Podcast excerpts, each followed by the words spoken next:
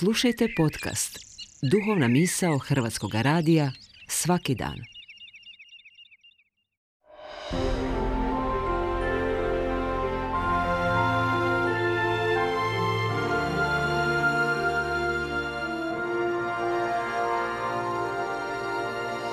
Duhovna misao. Urednica je Blaženka Jančić.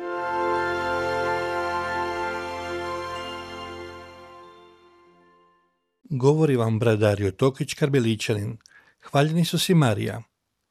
Nakon slavnog uspjeha na gori Karmelu, kad je pred okupljenim izraelskim narodom pobjedio u natjecanju sa 450 balovih svećenika, da ga politička vrhuška njegova vremena ne bi ubila, starozavjetni prorok Ilija morao je brzo pobići u pustinju, razočaran i obeshrabren. Vjerujem da su mnogi od nas imali iskustvo da je uzalud sve u što su utrošili svoje sile i snage i da su na koncu ostali sami bez ikakve pomoći. Upravo u takvim trenucima, kad je čovjek najviše na dnu, Bog je čovjeku najbliži. Kad smo bolesni, opterećeni, izmoreni, kad želimo odustati od svega, Bog ne želi odustati od nas. Što ćeš ovdje, Ilija? Začuje Ilija Boži glas u pustinji. O pustinji srca i duše, bez snage i volje za dalje, pred Bogom koji mu se objavljuje u šapatu nježnog povjetarca, izgovara Ilija ove riječi, Gorljivo sam revnovao za gospodina nad vojskama, jer su sinovi Izraelovi napustili tvoj savez, srušili tvoje žrtvenike i mačem poubijali tvoje proroke, ostadoh sam, a oni traže da i meni život oduzmu čini se da više nema smisla dalje boriti se.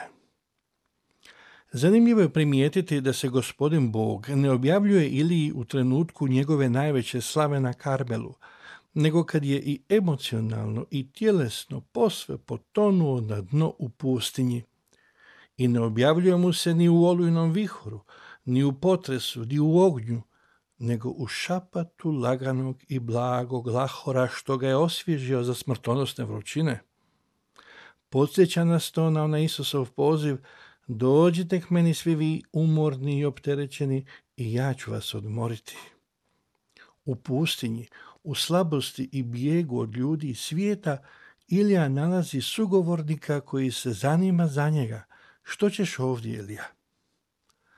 Tako je to i u molitvi. Vrijeme molitve nije samo vrijeme za nešto proslaviti, za nešto lijepo doživjeti ili jednostavno za nešto obaviti.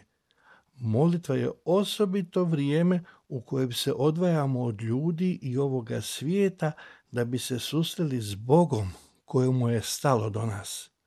S Bogom koji nas pita i sluša.